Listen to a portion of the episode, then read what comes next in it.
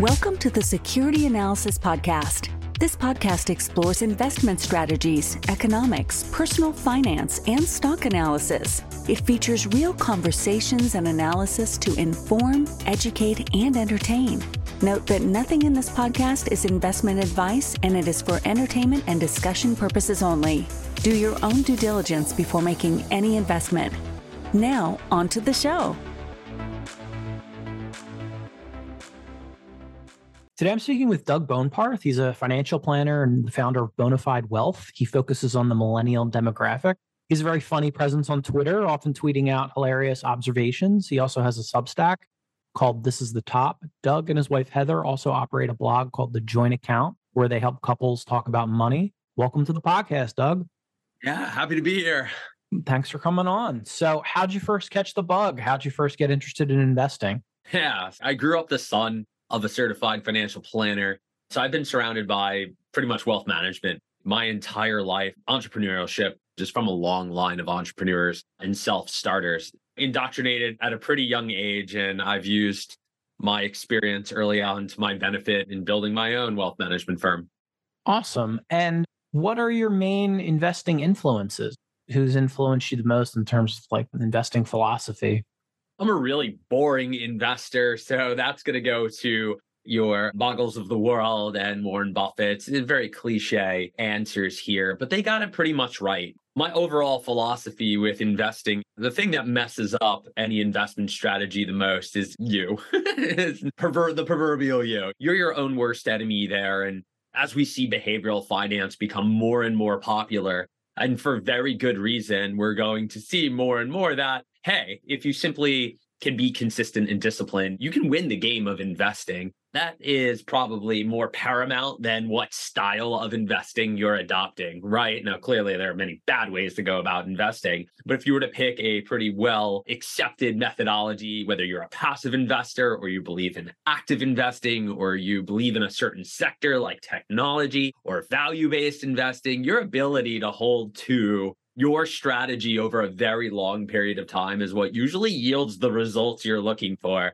Those risk premiums start to become uh, realized when you exhibit good behavior. So, all the greats that align with that philosophy are my influences. And it's probably more of a behavioral side, even looking at valuation or analysis. I mean, I have a great appreciation for folks who pouring into annual reports or creating sophisticated charts. I mean, I know some great ones, and that's not me, right? So it's about discipline, consistency, and sticking to plans a la the financial planner. So, in that vein, like, what do you think are the biggest behavioral pitfalls that most investors fall into?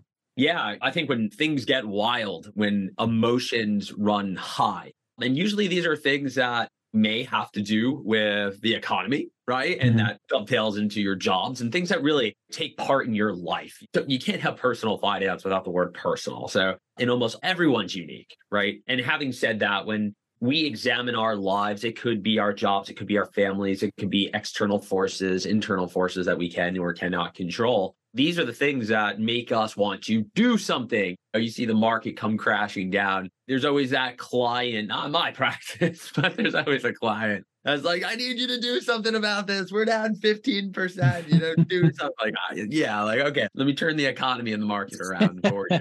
Obviously, I don't have those powers, but it's in those moments where I think you are being tested the most to see if you have the capacity to shake out that noise and shake off those feelings and remember that that is part of the game. And I love the people who are like, oh, that's because you're long only and you should be hedging and doing proper risk management. Absolutely. That's right for people who have the time, energy, wherewithal, and understanding to do that. But at the same time, there's no 20 rolling year period where the market is negative, right? And risk premiums do occur over your ability to stay invested for very long periods of time. The thing is, we're not built for that humans at our DNA level are don't let lion eat you today, survive for tomorrow. Granted, you got to go back a long time for that to be the reality.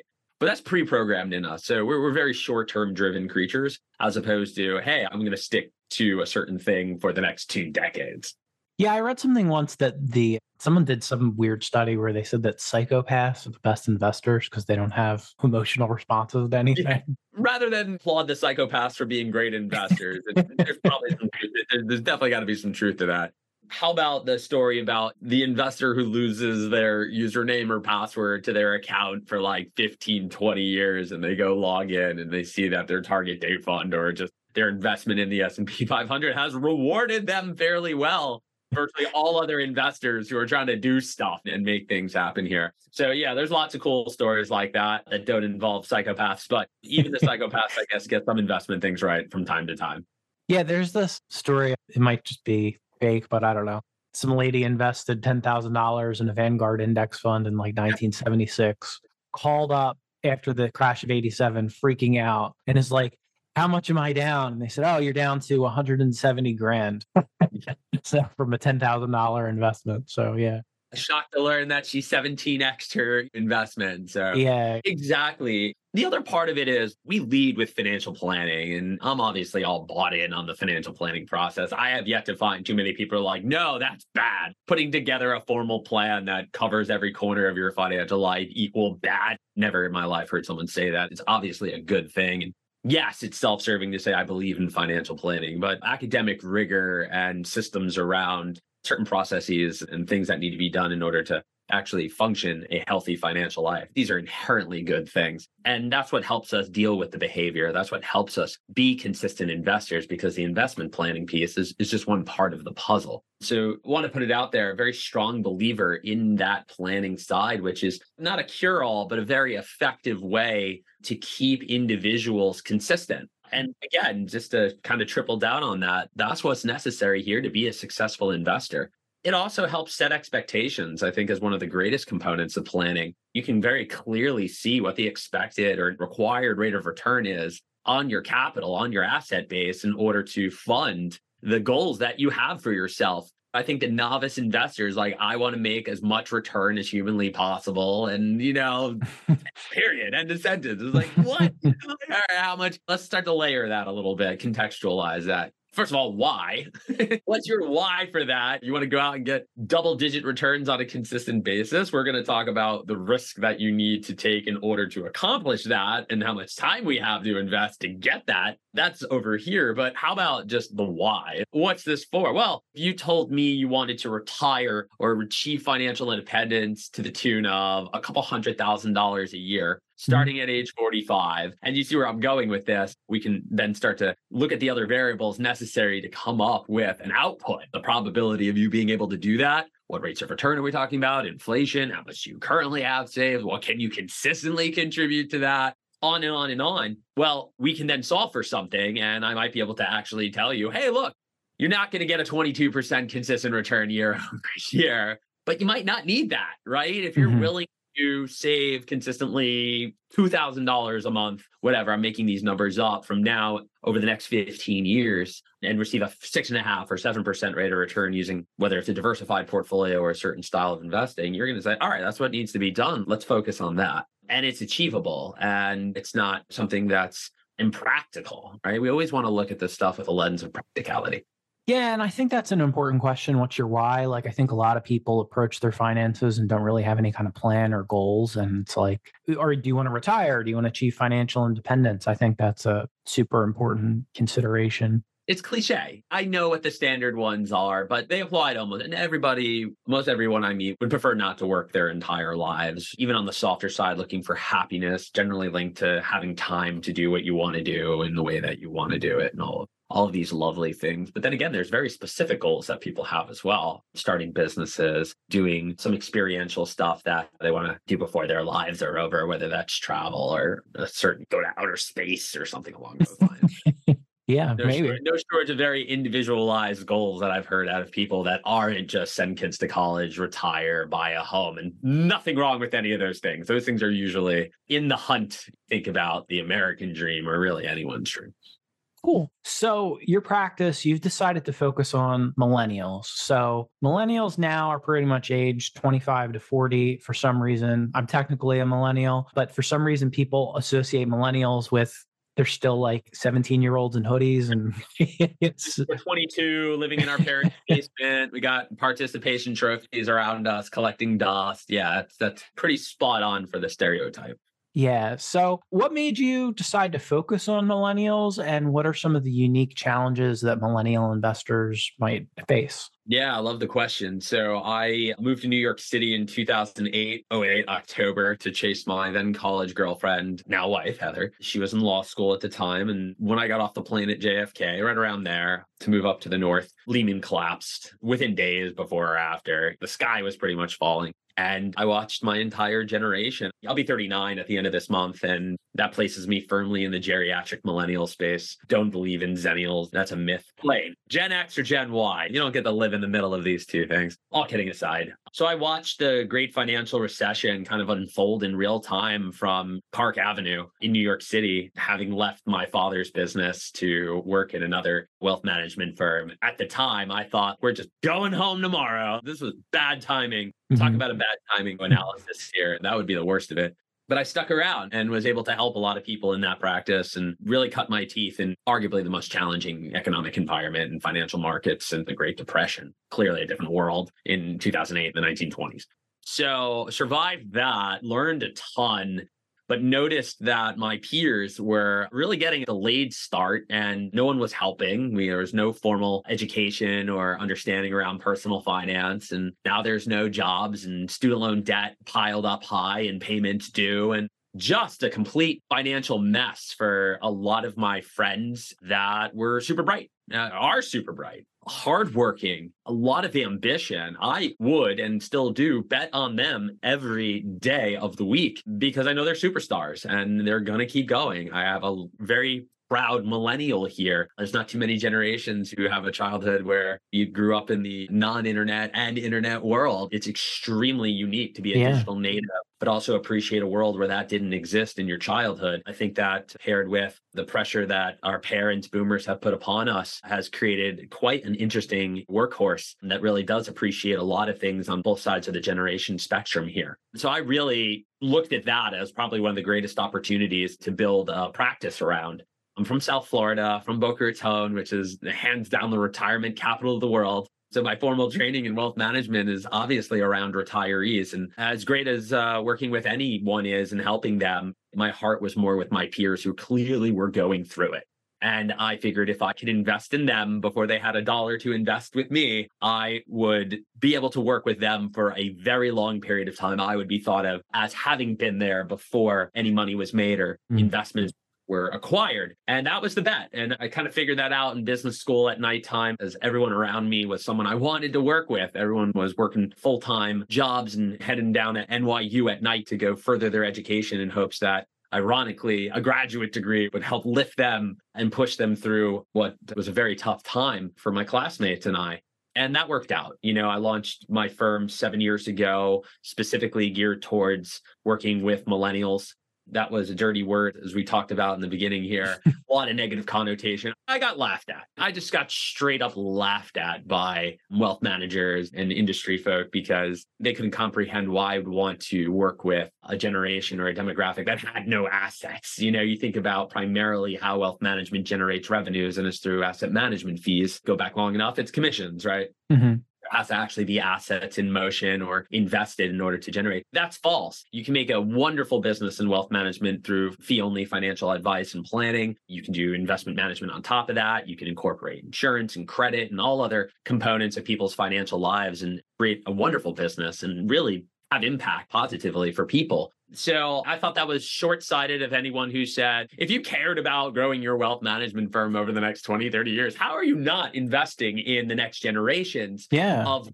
And what are you going to do when that wealth transfers from your clientele to their children? If you've alienated them or have not made it conducive for them to come over and receive value and help like their parents have, those kids are out the door. And any survey that I've seen says that this is all but true. High 90% chance you are not getting the assets to stick with your firm when your clients pass away, when those parents pass away, and that wealth transfers to their children. I didn't design the firm around that. I kind of just binned in terms of an external effect that would indeed and has at the very beginning here started to take place. I imagine I'll see a lot more of that. But for the 90 something percent of those who won't receive it, guess where it is going to go? It's going to go to the advisors that are focusing on working with those children. So it's another kind of long term component to this overall long term game that I've been playing since my late 20s.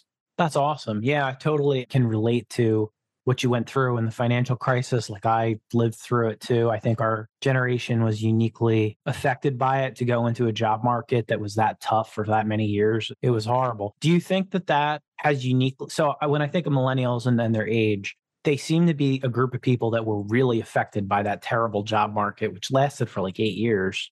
Do you think that affects their risk tolerance and preferences in ways that's different from other generations? Solid question. I'll speak for myself, which I think might be a decent proxy for clients it's interesting in that it doesn't matter how well our clients are doing or our generation is doing in the section that's doing really well here. Like, all right, we got it under control. We got the job, went through a low interest rate phenomenon, bull market that lasted a really long time. I mean, yeah, those who really worked hard dug themselves out of those holes in the first few years, were able to refinance debt, perhaps buy homes with low mortgage rates. I know my wife and I took advantage of the bank formerly known as First Republic Bank's offer to I guess we were part of its reason for its collapse. No, we were able to refinance law school debt and business school debt sub 3%, which is a game changer, like literal game changer versus six to 7% on a much longer note on the federal government balance sheet. Mm. You know, huge. You see light at the end of the tunnel. And then by our mid 40s, we'll be done paying off debt without the need to accelerate it because it's uh, cheaper. But enough about me. I'm kind of creating a framework here, at least to give an idea as to how more conservatively leaning we are, relatively speaking, right? Now we're getting into our late 30s, early 40s. Typically, you don't see a big movement in risk tolerance, even there relative to your 20s. I think it's pretty understandable if you're in your mid to late 20s, you can be very risk on when you want to define that as a 100% equity portfolio. Sure. Yeah. Perhaps you have all digital assets in there. You're trying stuff. You're okay with that. You can replace those losses, hopefully, with income and additional savings if you're doing things right. You get to your late 30s and 40s, have a couple kids and a mortgage, you might take a step into being a little bit more risk adverse. What's that mean? Maybe we're talking risk adjusted portfolios. That's 80 20. And if there's an opportunity in the bond market, which could be today, you're actually looking like a 100% equity portfolio. It's not that big of a difference. It's really when you step into the, the 60 40 arena there, that classic 60 40 portfolio, you're signaling like there's perhaps financial independence around the corner. I really do need to pay a little bit more attention to preserving capital. My years of being able to save and replace are not like they were in my 20s and 30s. So to see older millennials take a 70 30 or 80 20 stance is pretty normal. But rather than express it in terms of what an allocation might look like, mm-hmm. just let it speak for itself. You have a generation and again, I'm focusing this from like the older side. At the older end of this generation, your bookends are great financial recession, right? Mm-hmm. Traumatic and COVID. Pandemic. These are the bookends over a very long cycle. Granted, again, a lot of good stuff happened within the cycle that you could take advantage of to put yourself in a good spot if you worked your butt off. But these are traumatic bookends with a lot of traumatic stuff in, yeah. in between right? And a lot of that, obviously, out of the pandemic. So we're pretty traumatized. I also think having become digital natives at a time when we didn't even know what that really meant, mm-hmm. we've bombarded our own brains with more social media than any other generation. We've ingrained ourselves into noise more than any other generation. So it's pretty messy up there. And that has, in my opinion, translated into a little bit more of a conservative stance than perhaps we would be normally. But again, it's case by case basis. I could show you 45 to 50 year olds who have no problem not owning a single bond or holding cash. Gotcha. Cool. So when you think about debt, like you talk about college debt and how millennials are uniquely affected by college debt and student loan debt, What's your attitude about debt? So, on one end of the spectrum, you've got like the Dave Ramsey scorched earth, no debt. There's probably a lot between like ways that you look at it. What's kind of your attitude about debt? Yeah. So, debt's a tool, right? I think when mm-hmm. debt's used appropriately, it can be very powerful. There's not an organization in the world that isn't using debt to finance or facilitate its operations in some capacity. I mean, I'm sure there are some debt free companies out there, but find me a mega cap or a large cap company that's not using debt as a tool to grow, expand, fund operations, whatever it may be, research development, things mm-hmm. like that. So on one hand, debt, powerful tool, like in our personal lives. Let's get out of the corporate world and now bring it to the personal retail world. Most people can't go buy a house without having a mortgage. Most people mm-hmm. can't car without a car loan. These are powerful tools that allow us to acquire things that we need to live. It is when debt is used irresponsibly that it becomes incredibly dangerous and toxic. If we don't have constraint or discipline around spending, for example, and we're using our credit cards as our personal piggy bank, you're going to run afoul. You're going to have some tough times here dealing with monstrous interest rates on a balance that is all but set up as a trap that you'll never get out of unless you really change those behaviors and the sooner the better. That's my take on it certainly you got the Dave Ramsey's of the world who take a very radical approach to it because, in my opinion, he probably thinks people are stupid and don't have self control. And rather than appreciate that people aren't stupid and they can make good decisions, that will just remove all the gray area and say, debt bad, get rid of it. And mm-hmm. I have a modicum of appreciation for that. But I would think people aren't all stupid again, and they can hopefully find a better balance between using debt as a tool to their advantage and reining in the use of debt inappropriately or mm-hmm. in a mm-hmm. way that leads to financial destruction.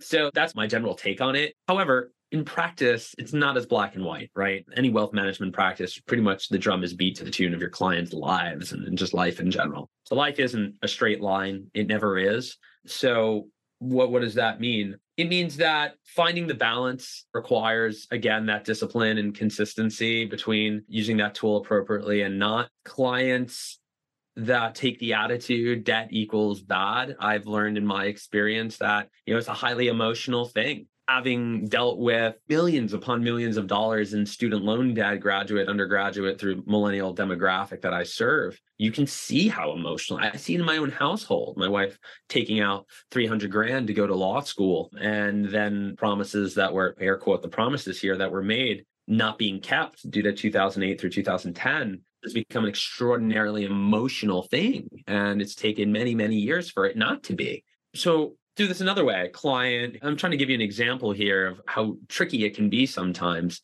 A client getting ready to retire in, in great, you know, non-millennial, obviously, getting ready to retire in great shape to do so. One of the things they've been doing leading up to retirement has been making additional payments to their mortgage at like 2.75%. Mm-hmm. And you know, financially, it doesn't make a whole lot of sense. Hey, would you like to guarantee 2.75 or run the risk adjusted dice of fetching, let's be super, let's be conservative, 5%? You know, like that's yeah. a decent two and three quarters to five. That's a decent spread. I would rather get the five. What if it's six or seven? It looks even more appealing. But they say uh, no. It's a hard no. And if you beat someone up, particularly in a client relationship, over arguably financially in their best interest versus what's psychologically in their best interest, mm. you're hmm. going to erode that relationship and it's going to make both people upset. Again, the point being that navigating debt because it's inherently an emotional experience, often tied to our identities with money from how we grew up, it's a tricky subject.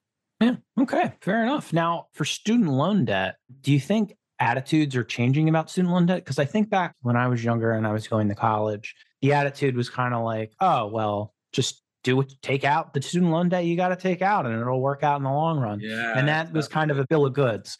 So, do you think that that attitude's changing? You think people are changing their preferences there? I do. I think I've seen some positive trends out of the younger generations who've learned from their millennial counterparts and Gen X counterparts that when you take out this debt or you go to college, there's a value proposition here, and you are making an investment that requires a return on that investment. And while I'm sure I really wish a lot more people thought this way, but like you take out that debt, there's a number waiting for you when you graduate. Mm-hmm. And if you're not prepared to understand how you're going to deal with that monthly figure, you're potentially going to find yourself repaying for a mistake that you made many years prior. I think the media and folks like you and I have done particularly a good job of demonstrating the pitfalls and drawdowns of carrying too much debt. Mm-hmm. Uh, we're mm-hmm. seeing it again right now, now that, uh, you know, Secure Act 2.0 has expired in terms of the freeze of interest and payments on student loan federal debt So mm-hmm. first payments due this month after Oh, what's almost been a three year hiatus, there'll be yet another reminder how those payments impact individuals, consumers, and the economy overall. So, yeah, we've made a, Heather and I have written a book about it. They're not the only people who've written about it, blogged about it, made content around it. The whole student loan epidemic has hit many radars, but universities and the current higher education apparatus is particularly effective at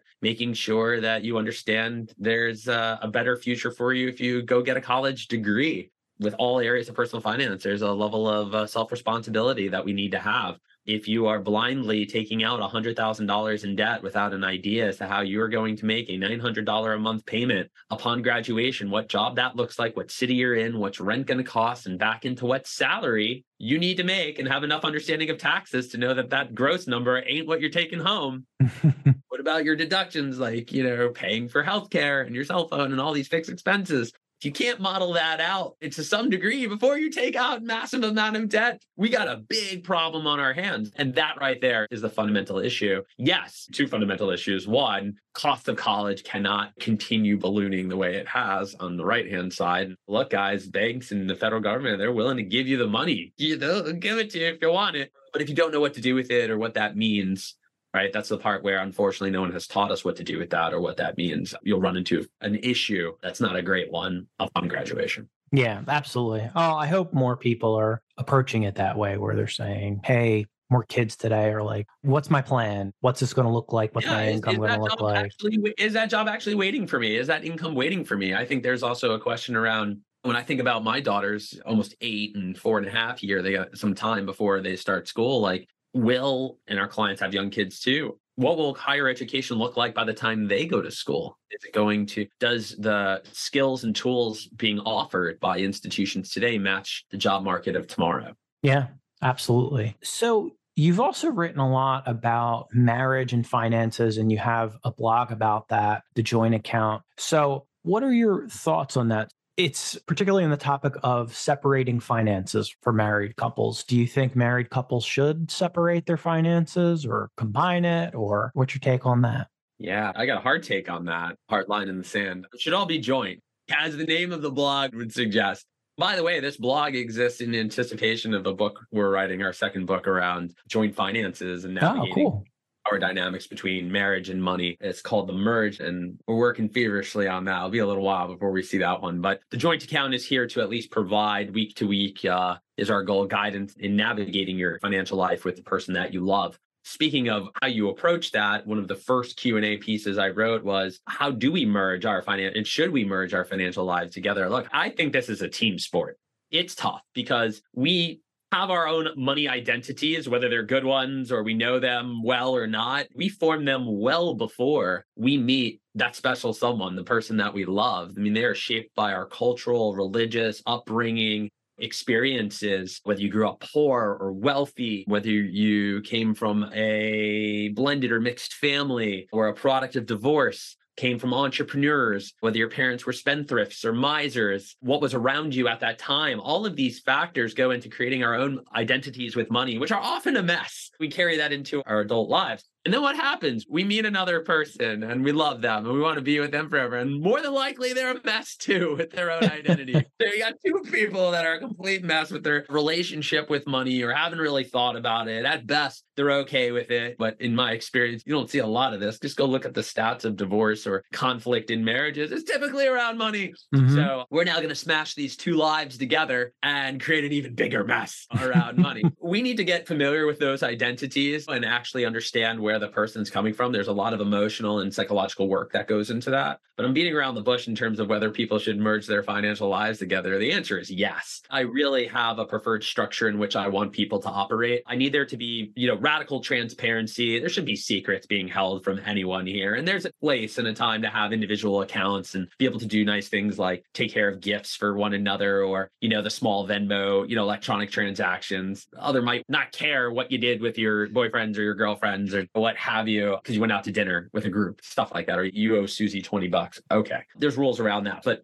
joining your financial life needs transparency. That means I want to see a joint checking account, right? I want you to operate out of a place where everyone can see everything. I feel that if you're both working, that money is being generated for the good of the household. Again, you're on the same team. There is very little I, there is we at this point. And, that only becomes more of a we when kids get involved and joint goals start to form. You rarely hear spouses say, like, well, I'm going to retire here and you're going to retire then. You know, like, no, we want to do this all together. So, with that being said, being able to see everything, have money come in and out of your financial lives in a transparent way from one place. So, pay all bills and operate the household out of one spot, joint savings to have those reserves. And yes, everyone should have a joint checking account. Agree on an amount of money, whether it's $500, a thousand, five thousand, however much money, and have an open conversation around, hey, if that got depleted, what are the rules around filling those back up? You just don't want one spouse being like, hey, you know, I spent a thousand dollars again and need another thousand.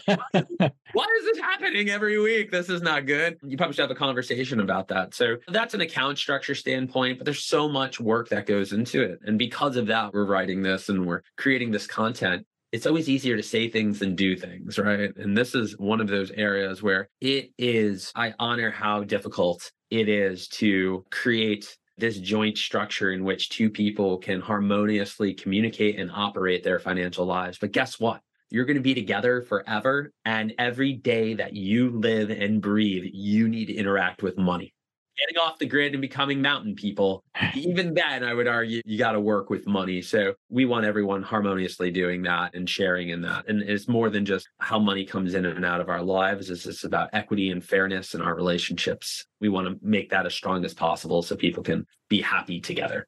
So when you think about married couples, so say someone was, say, a younger person is getting married and they want to avoid a lot of the pitfalls that people tend to fall into. Because, like you said, money as a top reason for divorce. So, what would be your advice to some of them to avoid some of those pitfalls and issues? Yeah, I think finding a way to consistently communicate with one another is a really good start. Look, they're saying again, doing. How many people do you know meet regularly or have a safe and comfortable space to talk about what's going on in their financial lives? This runs the spectrum of conversations around the identity component. What was it like for you growing up? What was your first experience with money, both good and bad? How did your parents treat money in your life? How do you view money? What about money is important to you? Experiences versus material possessions. How many times do we create the opportunity to sit with the person that you love and listen to those experiences to share in those experiences. That's deep stuff. Hopefully, you talk about your feelings on many other topics family, otherwise, with your loved one. Why not with money as well? I think you need to. So there's that. And then there's actual numbers, right? There's there's data and understanding what the behaviors, understanding where the behaviors come from. That's deep. And understanding what the behaviors actually actually were. That's just looking at where you spent your money, right? And we want to bury a lot of people just want to bury their head in the sand around that. What's the bill? hey, oh God, this month ran hot. This month ran cold. Most people don't even know if a month ran hot or cold. They just see the number to the bill and hope there's enough cash in the account to to pay that. And if not, they're they're going to carry that debt and get charged interest and turns into that giant mess we talked about. We are getting into debt and, and the in the in the use of credit but being able to regularly and consistently look at what behaviors are doing uh, to your financial life is is cash going down or up based on those behaviors. You know the most detailed approach is actually going through expenses over the last month or last quarter. Is someone going to play the role of a chief financial officer and one isn't because they're maybe the chief operating officer of the house? That's fine. At some point you got to sit down and share and provide meeting notes and make sure each other understands I, I really don't believe anyone is should be kept out of or be made unaware or should be unaware of what's going on you, you know one, one party in the relationship we don't need in other words two cfos there can be one that really drives the process, you know, collects the data, you know, organizes it. But both parties are responsible for understanding it. Mm-hmm. Right. Absolutely. Um, and that very simple construct is is largely ignored you know usually we we very much go into our gender roles or our you know operational roles in in the family and leave it up to one person and that's not helpful at all when you're playing a team game you just yeah. can't Yeah.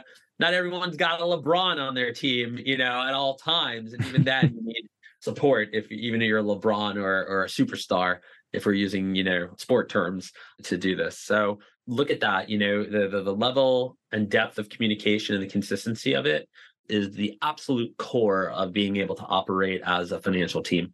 Awesome. Yeah, I, I, totally agree with that. It is funny when you have people who have totally different kind of values around money. Probably hard to reconcile. It is that. so so hard. You got two people who love each other dearly and maybe have been together for a while, trying to combat decades of experience that has created their identity. Is a lot of open openness and willingness and understanding and listening needs to take place to get there. And in a perfect world, you do get there. In a less perfect world, which is the one we live in, you get there step by step, or you make progress and strides towards something that is a complete and full understanding. I don't think you'll unfortunately ever get to that point because you can never really put yourself in someone else's shoes.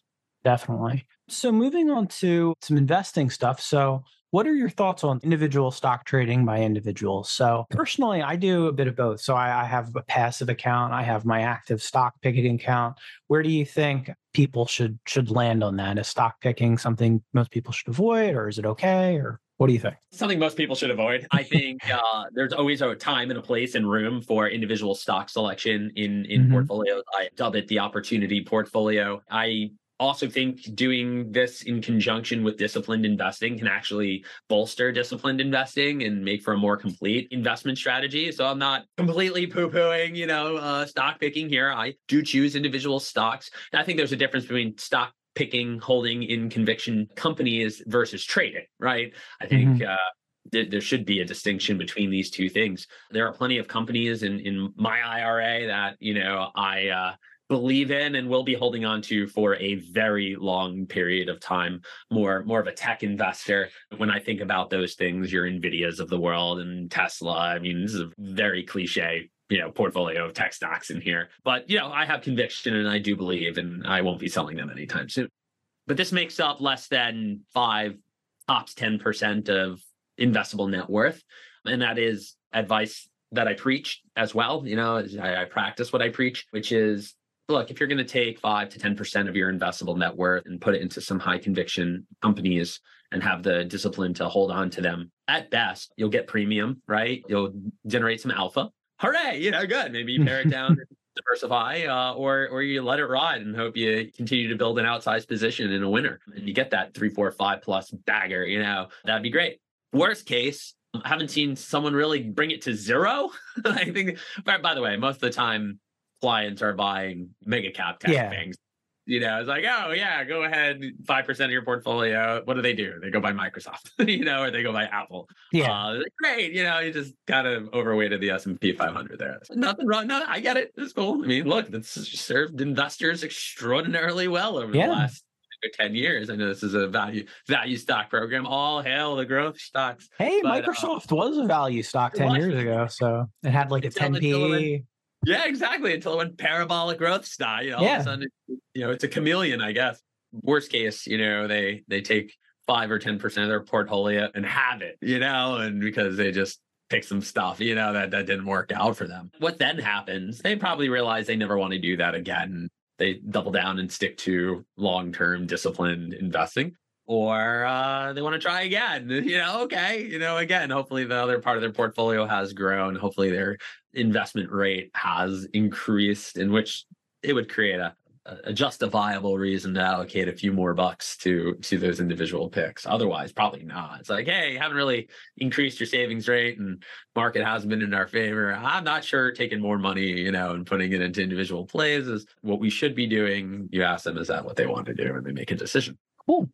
And let's go up the risk continuum a little bit. What are your thoughts on crypto? I'm kind of a crypto skeptic, but what's your, what's your thinking about it? Where should people they have say they have an interest in it? Where do like how do you think they should handle that in their portfolio? Absolutely. Early adopter in the crypto space.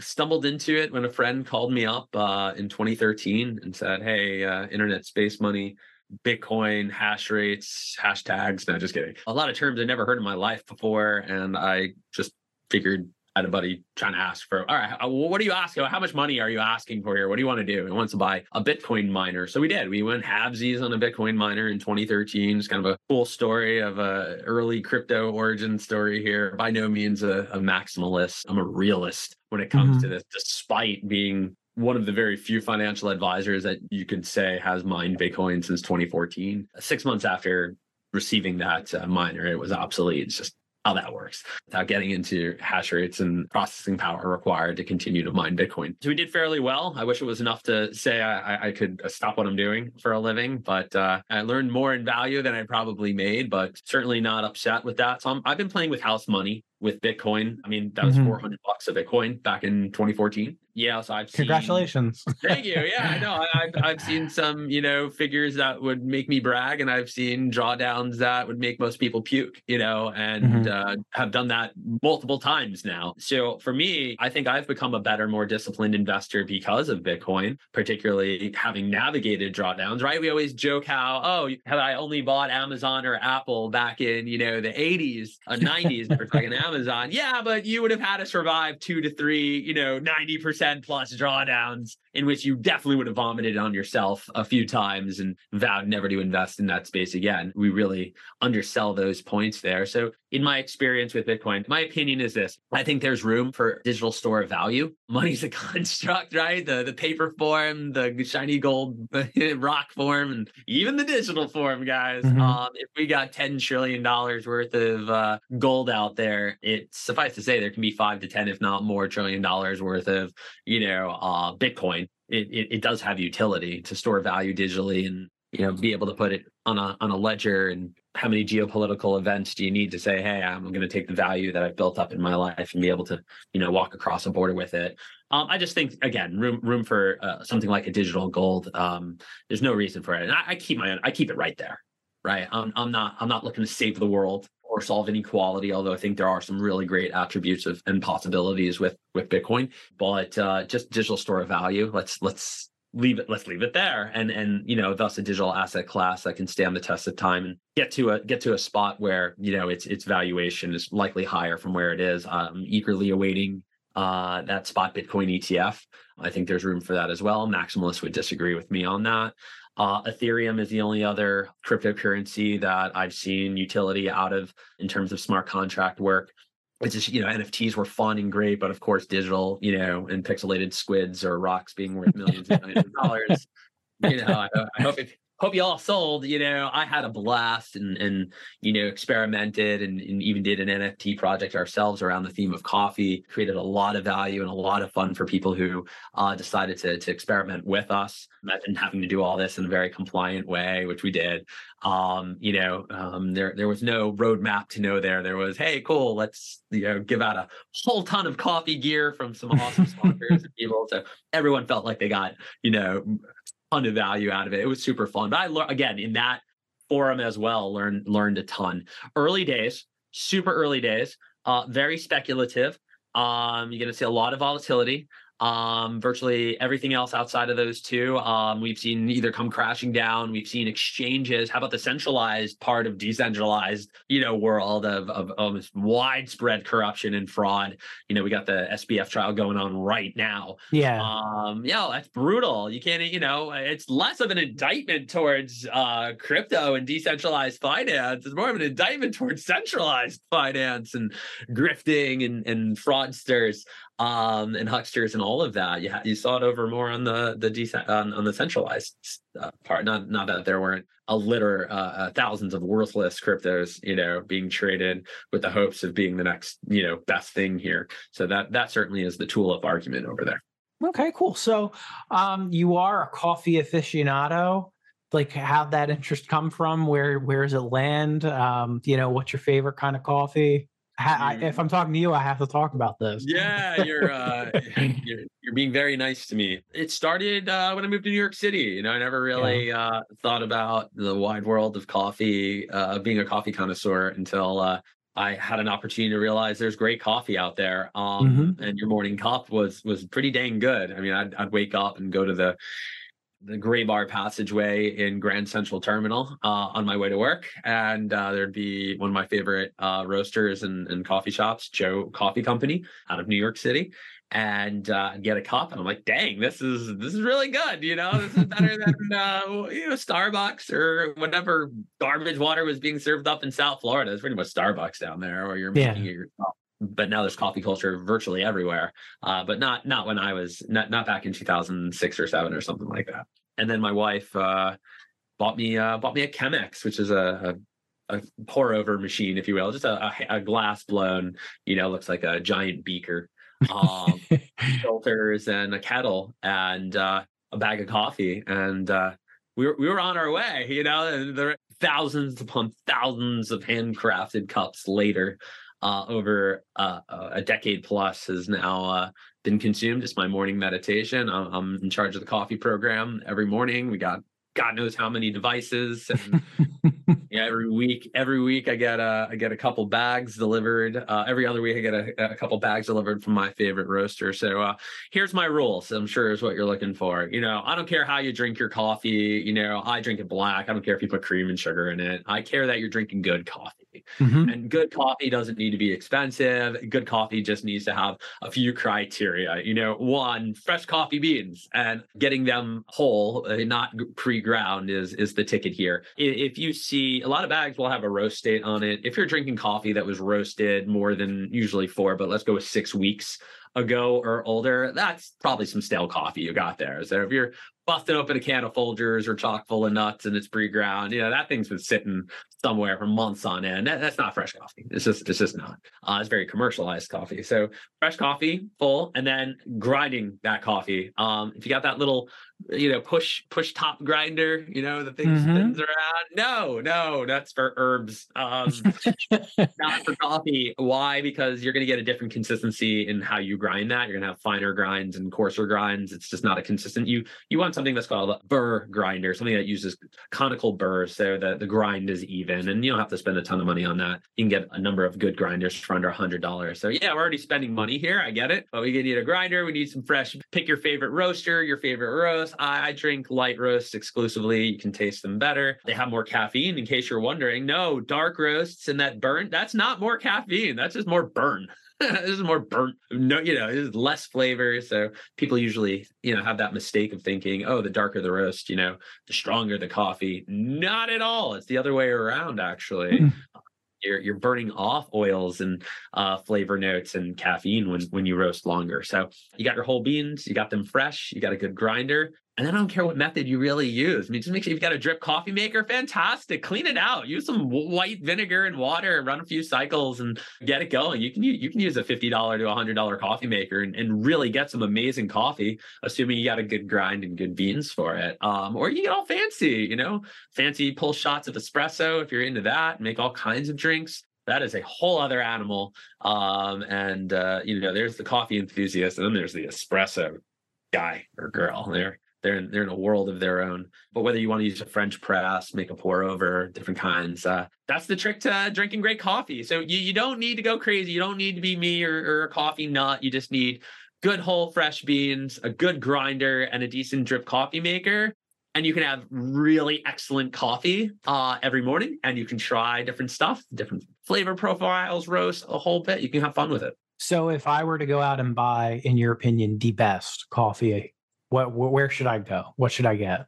I'll, I'll, tell you what I, will tell you what I get. You know, very sub, very subjective. I mean, and by the way, there there are there are coffee varietals that that are super expensive. I mean, over the holiday, my subscription service was nice enough to send me what I think is a forty dollar bag of coffee, and we're not talking your your twelve your traditional pound bag. We're we're like talking like eight ounces, so less. And and yes, for me, I can tell this is some really special coffee that we're drinking. Uh, it's okay, my palate's there but you can drink some of the world's best coffee for 18 to 20 dollars uh, per for a pound for a bag. Um, it's absolutely wild that you have access to that much selection that fresh from roasters all over the country that can ship to your door within days. Trade Coffee or drinktrade.com is an amazing website to do just that. They partner with a ton of roasters. I almost exclusively drink coffee from a, a roaster called Tandem out of Portland, Maine. They run a couple bake shops there, but uh, are, are mostly known for their coffee roasting skills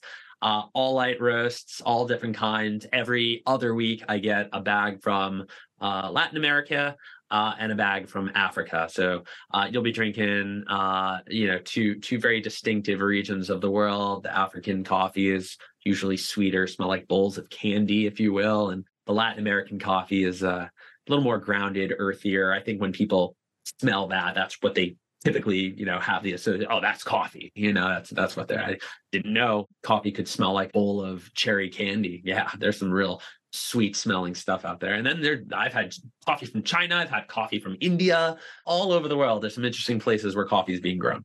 I'm into it. I want to buy some. Sounds good to yeah. me. all right. Well, before we wrap up, anything you wanted to add for the listeners? Oh, you know, just pump my own bags here. Really interested in getting people to check out the joint account. I think that's where the focus is right now, not just in the practice and helping couples navigate money in their lives, but also anyone that's willing to want that for themselves can can go check that out. It's over on beehiiv. You can check me out on social media across the board. There's always a Linktree link in the bio, but the joint account.beehiiv.com. But again, you can just Google around and find me and all that stuff. Other than that, slow and steady wins the race. If we're talking about investments, I really do believe that if we can control things that are in our control and our own behaviors and emotions, we, we can be successful investors. And there's a lot that goes into that. So I don't want anyone thinking any of this is easy. None of it is. Life isn't easy. You don't win it, you survive it. Personal finance, investing, and all of these topics get filed under the same uh, umbrella as uh, anything in the self care and self help categories diet, exercise, mental and physical health. Yeah, our money too. Uh, wealth is health, health is wealth. 100% believe in that. Awesome. All right. Well, thank you for your time.